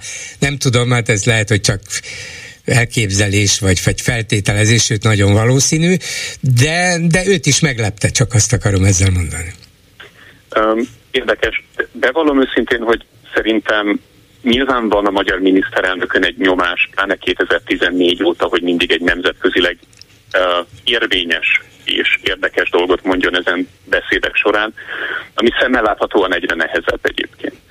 Uh, nyilvánvalóan a béke narratíva nehezen támadható, és ezáltal egy, tökéletes diskurzív hívószó egyébként a, a magyar kormány és a kormány propaganda számára. Szerintem ez a beszéd egyébként a béke jegyében telt, pontosan azért, mert úgy zajlott, mintha egyébként nem lenne háború. Uh, mint hogyha igazából egy, egy háború utáni, egy háború nélküli világban próbálta volna el, elhelyezni Magyarországot. Számtalan egyéb dologról nem esett még szó, nem esett szó például a magyar ellenzéknek a szerepéről és arról a háború pártiságáról sem. Nem gondolom azt, hogy egyébként ez a beszéd ne lehetett volna megalkotható a, a háborús, illetve a békepárti narratívának a megtartása mellett bármilyen a magyar miniszterelnök által megkapott uh, külpolitikai vagy hírszerzési információ fényében. Ha ez így lenne, akkor vélhetően Orbán Viktornak sürgősen szüksége lenne új beszédírókra, illetve adott esetben uh, tanácsadókra. Ez egy viszonylag egyszerűen menedzselhető feladat lett volna, hogy picit változtatnak a a, az érvelésen kihagynak egy-egy olyan tényeket vagy érveket, amik adott esetben kötődnek az így megkapott információhoz. Én úgy gondolom, hogy az a beszéd, amit hallottunk, az egy meglehetősen gyorsan elkészült, és mondjuk a mélységet legalábbis korábbi tusnátfürdői megszólalásaival összehasonlítva nagyban nélkülöző Orbán beszéd volt nehéz lehet évről évre mindig érvényes dolgokat mondani. Számomra az igazi kérdés az valóban az, hogy, hogy miért hiányoztak valóban egyes elemek, miért hiányoztak magas labdák, miért hiányzott az miért hiányzott Oroszország, ezt szerintem egyébként viszonylag egyszerűen meg tudjuk válaszolni. Nevezetesen azért, mert amennyiben elítéli Oroszországot, amire egyébként nem számítanánk igazából tőle, az nyilván szembe menne a magyar külpolitikának a bevett fősodrával, abban az esetben, amennyiben érinti a témát, de nem ítéli el Oroszországot, megint csak nagyon komoly nemzetközi negatív visszhangot kockáztat, tehát ez a része a dolognak teljesen érthető. Akár azt is meg tudjuk magyarázni, hogy azért nem említette a magyarországi ellenzéket minden deklarált háborúpártisága ellenére sem, mert hogy nem akarta maga szintjére emelni, de ennek ellenére valóban nagyon sok zicsert és, és magas labdát hagyott ki, amire szerintem igazából a, a legkézenfekvőbb válasz az, hogy ebbe a tusnátfürdői beszédben nem ölt olyan is energiákat a miniszterelnök, mint mondjuk korábbiak esetében párba. Hát akkor majd talán a nyár második részében kipihenni magát, és majd köcsén legközelebb. Köszönöm szépen Hegedűs Dániel külpolitikai szakértőnek, a German Marshall Fund elemzőjének. Viszont hallásra. Köszönöm a lehetőséget, viszont hallásra. Háló, jó napot kívánok! Jó napot kívánok! Azért kértem szót, hogy a helikopter baleset beszélő úriemberhöz akartam hozzászólni. A, beszél, a szövege vége felem már tulajdonképpen egyetértettem vele, de azért szeretném még egyszer leszögezni, hogy akkor ott egy NATO hadgyakorlat folyt olyan mégpedig olyan feladattal, hogy a helikopter vezetőknek, a helikopter személyzetnek olyan akadályokat kell felismerni, amelyet saját maguknak kell, tehát egy gyorsan felbukkanó, saját maguk által ismer, felismert akadályokat kell felismerni, tehát nem azt mondom, hogy teljesen ismeretlen telepen, de fel, feladatuk volt ez a... Ja, értem, a látja, látja, erről én nem is tudtam. Szóval éppen ez, volt, éppen ez volt a dologban a, a gyakorlat, igen. hogy figyeljenek, igen, mert bár, ez, bármi szembe jöhet. Ez, igen, igen. igen. Uh-huh. Csak az volt, az volt a baj, és, és a vizsgát azért ö, ö, késik meg, hát talán ö, nehezen is fogják ezt a NATO vezetője ezt, a vizsgálatot nyilvánosságra hozni, hogy itt ebben ebbe az esetben az igazságot a közösségi médiában lehet megismerni. Minden eseménynél, ez a közösségi média csodálatos dolog, tehát minden eseménynek, hogyha a helyi nyilatkozókat, a helyi, esemény, helyi, helyi lakosokat, meg ott helyeket ismerő nyilatkoznak, itt például a horvát közösségi médiában kiderült, hogy Horvátországban probléma az, hogy a, a, a, ilyen sport célból és, és egyéni vállalkozó célból ilyen köteleket feszítgetnek ki e, hegycsúcsok között, az, abból a célból, hogy ebből pénzt keressenek. Most ezeknek a engedélyeztetése Horvátországban nem egészen tiszta, és óriási felháborodás van az emberek egy részéről, hogy ilyenek köteleket ne feszítgessenek ki, ugyanis a pilóták megkapják, megkapták a, a NATO tisztektől azokat a térképeket és azokat a magas feszültségi vezetékeket, akadályokat, mindent, amely, amelyek, amelyek léteznek, amiről tudnak. Na most, ha valaki egy pilóta egy magas feszültségi vezetékről megkapja a térképen, hogy ott egy vezeték van, akkor azt látja, egyrészt látja az oszlopokat is, meg elképzelheti a vezetékeket is a két oszlop között. Uh-huh. Na most ezek, ezekkel, a, ezekkel a kifeszített köteleknek nincsenek oszlopok. Itt két, két hegy szív között van kifeszítve. Egy, jó mondta az úriember, hogy tulajdonképpen ilyen szállító kötélnek is igen, igen, nevezhető igen. dolgok, amelyek viszont drótkötélből vannak. És a, a pilóta az egyik NATO tiszt az, az, az elsődleges az újságírók a kérdésre elmondta, hogy ha egy ilyen magas feszültségi távvezeték alatt megy egy ilyen kötél, és a magas feszültségi távvezetéket jelzik neki a térképen, és annak a magasságát is látja. Nyilvánvaló, hogy akkor a szerencsétlen nem gondol arra, alatt meg ott van ez a, ez a szállítókötél. Tehát ez, ez, a, ez a feladat, olyan feladat hajtottak végre, amely, amely, amelyek ilyen célúak voltak, de azért segítették őket a, a nyilvánvaló a, a térképekkel és a feltüntetett akadályokkal. És hogy, hogy önt például érdekelte ez a dolog annyira, hogy horvát, horvát közösségi érdekel. médiát is vizsgálta? Minden, minden esetben megnézem minden esetben, hogy mit mondnak az Angliában egy eseményről, Németországban, ott lehet legjobb Magyarországon is. Itt a legfelháborítóbb számomra az volt, és a, és a, magyar, a magyar népnek a hát mondjuk mondhatnám azt, hogy a, a birkaság, nem, hát a belenyugvása, vagy a érdektelensége, hogy három hősi halott pilótánk van őket, őket úgy temették el titokba, hogy senki nem tudta, hogy mikor és hol temették el őket. És mondták, hogy miért vagyok én kívül. Azért a horvátok nagy ünnepélyesen elbúcsúztatták őket, amikor föltették a koporsókat a repülőtér előtt a tisztelget előttük az egész NATO vezetés, az, az ott lévő NATO tisztek. Szóval ők elbúcsúztatták őket ünnepélyesen, megadva a tiszteletet, itt pedig, itt pedig a le, nagy néma itt csend. Ősi halottak voltak, és úgy, úgy fogadták őket, ugye Magyarországnál volt egy, egy, egy kép, hogy Horvátország feltettük, itt fogadták őket, de hogy hősi halottakat, és három ilyen fiatal, gyönyörű fiatalemberről volt szó, a nevüket is horvátok hozták nyilvánosságra, Magyarországon így, így tudtuk meg. Ezek az ő temetésükről arra hivatkoztak nekem a közösségi médiában emberek, hogy biztos a család, ha a család kívánt egy, akkor, akkor a temetésen kívül, de legalább tiszteltatást lehet, búcsúztatást megtették volna minden ember elbúcsúzhasson három fiatal hősi alattól. Szót se róla, ahogy az Orbán nem látogatta meg a koszovói sérültjeinket, 27 katonánkat se látogatta meg. Tehát gyakorlatilag a horvát médiában az is, az is érdekes volt, hogy azon az, azt betették fel, hogy mit kerestek ott a helikopter, magyar helikopter. Talán az Orbán fel akarja mérni a a horvát, el akarja adni a horvát adatokat, repülési adatokat az oroszoknak, meg hogy a szerbeknek. Tehát ez, ezek is minden előfordul, de ez, és ott Horvátországban is az embereket megkérdezték, hogy magyar is megkérdezte, mit kerestek a mi katonáink ott a, a ismeretlen horvát hegyek között. Hát mert Tehát, a NATO-ban ismeretlen helyen is kell harcolni, éppen arról szól, hogy hát ha Horvátországot támadja meg valaki, igen, oda igen, kell menni igen, segíteni. Igen. Igen, de, de azért minden esetre ettől függetlenül az, az hogy így bántak koszovói sérülteinkkel, meg, ezek, meg a Svédországban megsérült, vagy talán meg, nem is tudjuk, hogy meghaltak, vagy megsérültek ott a pilotán, de volt egy repülői baleset, magyar repülő baleset Svédországban. Igen. Tehát erről, erről, erről Orbán Viktor nagyon hallgatott, és még egy megjegyzés az Orbánnak kapcsolatban, utána azt a Tusván is beszélt, de azért annyit elmondatok róla, hogy Orbán vastagon már többször elmondtam, a, a, a, ebbe a, a, a ukrán, ukrán orosz támadásba, a kommunikációs szakadba, mindenbe az oroszoknak a kezére játszunk mindent, amit el lehet képzelni. Tehát ott az ő oldalukon részt veszünk ebbe a háborúba, és ő tartott egy béke jegyébe egy olyan beszédet, ahol, ahol megtámadta azt a Romániát, akire most hullanak a 200 méterre a Duna-deltába, 200 méterre a határtól, hullanak az ukránák szánt ruszki rakéták meg bombák és ezt a Romániát kezdi kezdi el támadni a béke egyedében. Igen, hát ez nem, nem túl okos dolog valóban, mert a lengyelekkel, románokkal rosszba lenni. Bá, és ráadásul az volt a furcsa, hogy tusványos előtt két nappal leült az új román miniszterelnökkel tárgyalni Bukarestben, pedig ez nem volt szokása, és akkor még úgy is látszott, hogy hát itt valami új dolog alakul ki, egy kicsit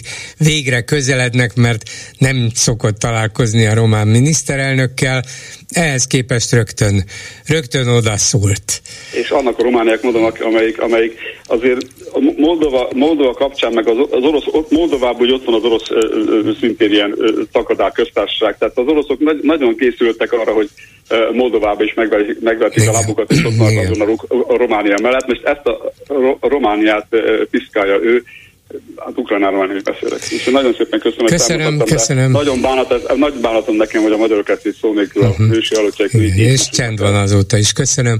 Viszont hallásra. És a Facebook kommentelőink mit mondanak? Lőrinc Saba. Szia Gyuri, köszöntöm a hallgatókat. Ha már az orosz-ukrán háború és annak a vonatkozásai kerültek szóba, a legtöbb kommentet innen szedtem össze. Oroszország azért ad el olajat a törököknek és a magyaroknak, hogy az itt megtermelt gázolajjal segítse az ukránokat, hogy tudjanak háborúzni. Így elég nyakat tekert, de kezdem érteni Orbán békepárti hozzáállását. Igen. Amelyben Orbán beszünteti a szállítást, véget ér a háború, és megnyílik az újjáépítés kora, amely zsíros megrendeléseket hozhat részükre. Ukrán győzelem esetén viszont borul az egész véli az első kommentelő. Uh-huh. Aztán ö, jó vastag bőr van az orosz arcon. Moszkva habzószájjal kiáll terrortámadást, miközben drónokkal támadja Kievet. Hát igen, folyamatosan támadja, persze. Igen, és folyamatosan jelzik, hogy Moszkvában terrortámadás, így, így beszélnek erről. Két drón csapódott egy irodaépületbe Moszkvában, orosz védelmi minisztérium, a kievi rezsim követett el terrortámadást. Ezek, ezek a retorikában nagyon szépen has, ö, ellent mondanak annak, amit máshonnan kívülről tapasztalunk. Valószínűleg ez, ez az oroszoknak szól, az orosz népnek szól, nem pedig, nem pedig a az, nem pedig a világnak lényegében. Aztán jött egy a Magyar Hang interjúhoz egy komment. Orbán Balázs ma ezzel a könyvvel büszkékedett Facebook oldalán, és a kép a, képen a Miért is szavazzunk Libernyákokra című 245 üres oldalból álló könyv igen, ilyen szellemes Orbán Balázs. Hát legalábbis az alapjogokért központ, amelynek a gondozásában ez a könyv megjelent. És csak, ezt csak tudni... mondom, hogy Friderikusztól lopták ezt az ötletet, neki volt egy ilyen teljesen üres könyve. Úgyhogy önálló gondolatokat kérünk. Önálló gondolatokat, Vagy önálló ötleteket. Igen. De hát az, azt azért jó tudni, hogy az alapjogokért központ nem tud elszúrni 245 oldal üres oldal szerkesztését, azt nem Mennyi állami támogatást kaptak erre a könyvre vajon? Hát ez egy nagyon jó kérdés. Csak tájékoztatásul így a következő komment. A többség teljhatalma nem demokrácia. Hát az nem. De úgy állítják be, mintha az volna. Végül is meg vagyunk mi szavazva. Hatalomra vagyunk juttatva, hát Igen. akkor minden hatalom a miénk. Igen, ennek mondjuk a méltányosság és egyéb dolgok részlet, mint hogyha elfelejtették volna. Jöhetnének a világ sportolói tanulmányozni ezt a kis diktatúrát egy következő gondolatban. Majd a víz alatt. Igen. Víz alatti úszóverseny. Aztán pedig a, egy másik eh, megjegyzéssel kapcsolatban az Orbánnak a tusványosi megjegyzése, ahol az ellenzéket eh, úgy, eh, a számára ideális ellenzéket úgy definiálta, mint a habot a sörön. Én hab sem szeretnék lenni az ősülkön. Én ezt csak annyival egészíteném. Olyan hab ráadásul, amelyik nem veszi el a sör ízét. Úgyhogy...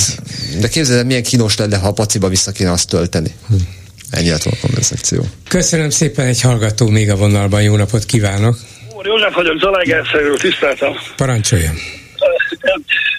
A posványosi beszéddel kapcsolatban és egy mondat erejéig itt, hogy a többségnek a demokráciája, ugye ezt annak idején a pártba úgy definiálták, hogy ez a demokratikus centralizmus.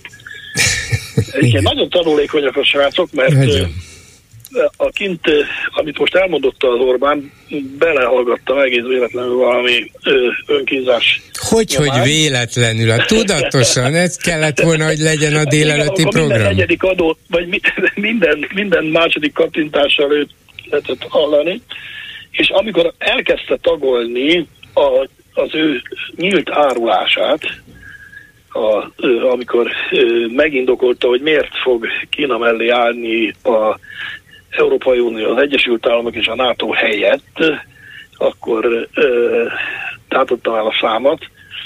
Hát, és állt össze egy picit, talán összeesküvésnek, összeesküvés elméletnek tűnő gondolat.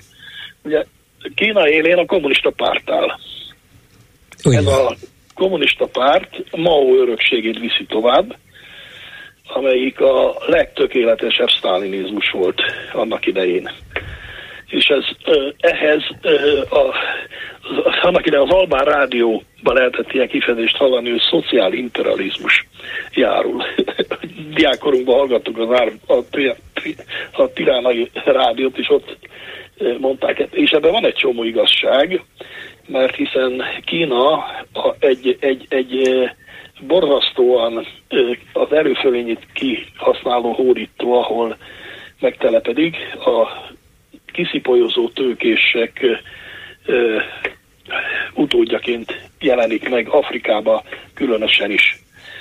A pártba pedig ö, nem létezik az alternatíva, a központi hatalom, és mindenfajta demokratikus kísérletet és ilyen, ö, hát ilyen, ilyen, ilyen kisebb-nagyobb nem, nem, nem párthoz kötődő szervezeteket felszámolnak. Láss például Hongkong, Tibet, Macau ö, sorsát, illetőleg azokat a területeket ott ö, a Mongólia közelébe, ahol egyébként viszonylag nagy számú keresztény is ö, lakott. Igen, hát persze, az, hogy Kínában milyen brutális egypártrendszer van, gyakorlatilag egy kommunista diktatúra, ez Orbán Viktort nem zavarja, még csak nem. meg sem, még csak tényként sem közli, anélkül, hogy minősítené. Egyszerűen csak közölné, már az is lenne valami, de nem, mintha Kína egy fedhetetlen, fantasztikusan fejlődő nagyhatalom nem, volna, és el, és el is dőlt már a, a világ elsőségért való küzdelem, úgyhogy ha az amerikaiak ugrálnak és meg akarják tartani a világ elsőségüket, akkor az sajnos háborúhoz vezet, úgyhogy e helyről figyel, figyelmeztetem Washingtont, hogy lassan így a testem. Így így van. Kapta egy pofont a homokozóba, ö, nem harcolok, mert olyan jól esett, szóval ez egy olyan ostoba stílus. Hát sajnos. Most, hogyha, hogyha elfogadjuk a, ezt a dolgot, hogy, hogy itt összeáll a Kínával, akkor egy picit érthetőbb a helyzet, ez az összeesküvés elméletnek az alapja. Gondoljuk csak végig, hogy mire tett szert a, a Szijjárton keresztül az Orbáni hatalom, ugye oltóanyagra, lélegeztetőgépekre, mindenféle maszkokra, Így van. vasútrendszerre, a, ugye ez a, hogy hívják, Szoloniki Budapest. Igen, Budapest, Belgrád, Szalonik, vagy Pireus vasútvonal, igen, igen. Te, igen. Teljes mértékben ugye megpróbáljuk Kínához kötni a magyar gazdaságot is, meg a kultúrát is, Fudán Egyetemet is, de... Igen, akkumulátorgyárokat. Akkumulátor, most jön, igen, az. Igen, ami, amivel, amivel, amivel teljesen kiszolgáltatjuk a, a, az országot. Most ehhez tényleg nem kell semmiféle új magyar elit, a elegendő a, a hajbókoló Jánosoknak a, a köre, és ezért már érdemes harcolni az oktatás és a tudomány leépítésre. Hát ne, ne legyen ilyen borulátó, mindenki meg fog tanulni kínaiul, és akkor tényleg világ elsők leszünk. Igen, igen, Köszönöm igen. szépen, be kell fejezni. Viszont hallásra.